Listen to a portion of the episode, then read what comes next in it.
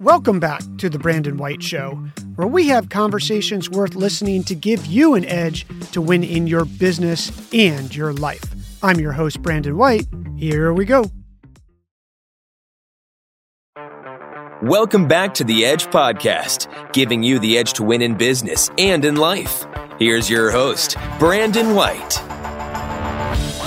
Hey, Matt, what's happening, man? What's going on, Brandon? How you doing? Um, I'm ready to talk about 401ks. We're going to jump into this one because today's topic, partnership, a, uh, we're going to do a partnership case study with pass, pass through entities. And you're going to describe how these pass through entities that many of us, it can happen, I think, in doctors, it can happen in real estate, it can happen in all these different types of businesses where you have different partnerships and you're trying to separate things for liability reasons and things like that can actually hurt your 401k strategy. And it's not that you don't do those things, but you need to understand the implications and think of this from a 30,000, 40,000 foot view so that you understand how to maximize everything that you're doing, including your 401k savings. That's right. Yeah. Yeah. And, and I, I wanted to talk about this one and I kind of, the last episode we, I brought this up just as a, um, more of a how to maximize profit sharing. Um, go back and listen to that one too. Is I've been getting a lot of doctors and lawyers and, and highly successful partnerships where there's multiple um, owners and ownership, uh, uh, maybe three or four that are in this group. Um, and what they're doing is, you know, it's a, it's a partnership, but then each segment of partnership is owned by an, as maybe an S corp or LLC, most likely an S corp, and there's a controlled group problem, which we've talked about before. And and a lot of these folks are getting well. maybe advice. you should just. Can you? I'm interrupting. Can sure, you just please. real quickly for listeners who maybe just came on this episode, uh, control group. Just give a brief synopsis yeah. of that. Yeah, a controlled group is where you have multiple. Uh, someone owns or or an entity owns multiple businesses, and what's what's happening is the IRS created this controlled group rule because there's business owners who are trying to bypass their employees by opening up a second entity and basically trying not to offer a, a 401k plan to the to the employees by and doing maybe a solo 401k for themselves or a SEP IRA for themselves to where they don't have to offer a match or anything like that. So that's that's the basic definition of a controlled group. Um, I'll I'll dip in a little bit further into that too when we go over this this case study.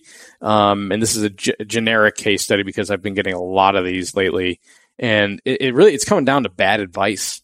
A lot of people are getting this bad advice from other professionals, and so taking a step back, you know, they have this partnership. There's three or four. Uh, three or four partners in this, and they're they they're running it through an S corp to each of them. Um, and then they're opening these individual 401ks or solo 401ks or SEP IRAs. And by doing this, they think they're able to bypass offering this to their employees at the partnership level, right? And that is an absolute hardcore no. Uh, the IRS will always lean towards the employee when you're trying to um, bypass them. And, you know, there, there are several that actually have a 401k it, it gets down to this, this, this, as granular as this. So let's say they have a 401k, a safe harbor, um, and then they, they have their own individual or solo 401k through their uh, pass through entity. Yes, you are offering a, a safe harbor 401k to employees. That's great. Good for you guys. But the problem is there's a lot more profit sharing in the solo 401k that's going on.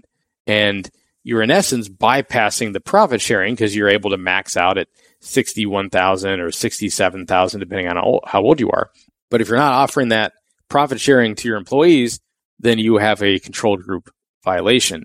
And a lot of people think, um, a lot of professionals think that just by offering a safe harbor 401k, yes, it bypasses the top heavy testing, but it does not bypass the control group rules. It absolutely does not bypass the control group rules. So what's going on is what you really should be doing is contributing to your own partnership 401k, the, the 401k that is in the, in the 401k with the partnership. You cannot be opening up a secondary solo 401k without offering profit sharing in this, in the full blown, uh, matches and contributions that you're giving yourself. You have to give to those employees as well, or you're in violation. another part of that is there's there's um, you know a number of accountants and, and other folks who who think doing a SEP IRA just because they has an IRA at the end of that for that that retirement plan and not 401k they think that bypasses those control group rules as well. And that is absolutely not the case. So they they they were told that you could do a uh, a safe harbor 401k for your employees but the SEP IRA is something that you can do on your own on the side and and a SEP IRA if a lot of people don't know this either is technically the same as the profit sharing so the employer match or the employer contributions, which is that second layer that we talked about in previous episodes, that's employer contributions, which in essence is is is tallied the same as profit sharing. And if you're not offering that to your employees, then you're in violation as well.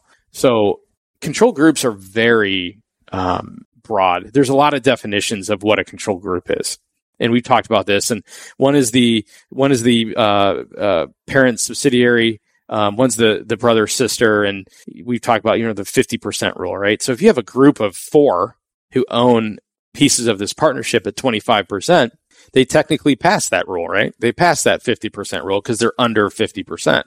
And there's even an eighty percent rule too. If uh, another organization owns the eight more than eighty percent, that's also they pass that rule because they're nowhere near the eighty percent. But there's an affiliated service rule that a lot of people don't think about. They always think about, about the percentage owned, right? Affiliated service is if 100% of an entity's income, which is the pass through, right, is being funded or being paid or, or the income is coming through, you are an affiliated service group. It is clear to the IRS that you've created this entity for the sole purpose of a pass through. And that is why the control groups were formed. The rules were formed is to not to make sure that you are not bypassing your employees by creating these pass through entities. And you would be in essence in violation of the control groups. Question if you did have 10 partners and they all had 10%, oh, they would fail in the affiliated service. because mm-hmm. so the affiliated service thing is a catch all. The long and short of it is you cannot pass through money through your entities. It sounds like for the same service, regardless of your percentage to try to maximize your 401k basic. Basically, I mean, doesn't that turn into a disaster when you find that, Matt? Because now let's say yeah. you have four partners, they've all built four 401k plans in mm-hmm. their own entity for themselves they're in violation of the control group. You have four separate things. I mean, that, that's a nightmare to even fix. Yeah. There, sometimes you got to get an ERISA attorney involved uh, with these types of with these types of programs and and at the at the end of the day, um, you know, control groups are are tough. You know, they're very in depth, and at the end of the day, the, an ERISA attorneys who you need to have sign off on the determination of if it's a control group or not. And um, spoken to a lot of people where they're trying, they're really trying to get around that these rules, and they're coming up with ways. And yeah, on paper it makes sense, but then you got to look at it from this perspective instead of this perspective. And but if your pass through has a nice balance of different sources of income, you're fine. You know, real estate investments, or and then you have this this company coming in from here and this company, and that's a different story. But if it is just a, if solely its sole purpose is to um, for protection, really, you know, like you mentioned in the beginning, it's to protect you and you know tax purposes and things like that too. But um, that is a control group by definition through the affiliated service rule. So if you're listening out there and you've done something like this, you're going to need to get it fixed. There's a link in the show notes to get a hold of Matt. I have heard him talk about this at length because when we talk, he tells me about how trying to fix all this crap, and that's why he can't get back to me on email. So uh, I know he's got experience in it. If you don't even have a 401k, but this is interesting to you because you want to save money and help your employees, then click that link. There's a link in the show notes. Matt will be able to help you out. Matt, thanks for explaining this and really busting some myths. There's, there's no way around this. I know. And you do not. I'll tell you what you will pay. You'll pay an attorney to fix this if you get it wrong. Yeah. Hope nobody listens All to right, this man. on a Friday before the weekend, but you know, Debbie Downer today. Thanks a lot, Matt. Thanks, Brandon. Bye, everyone.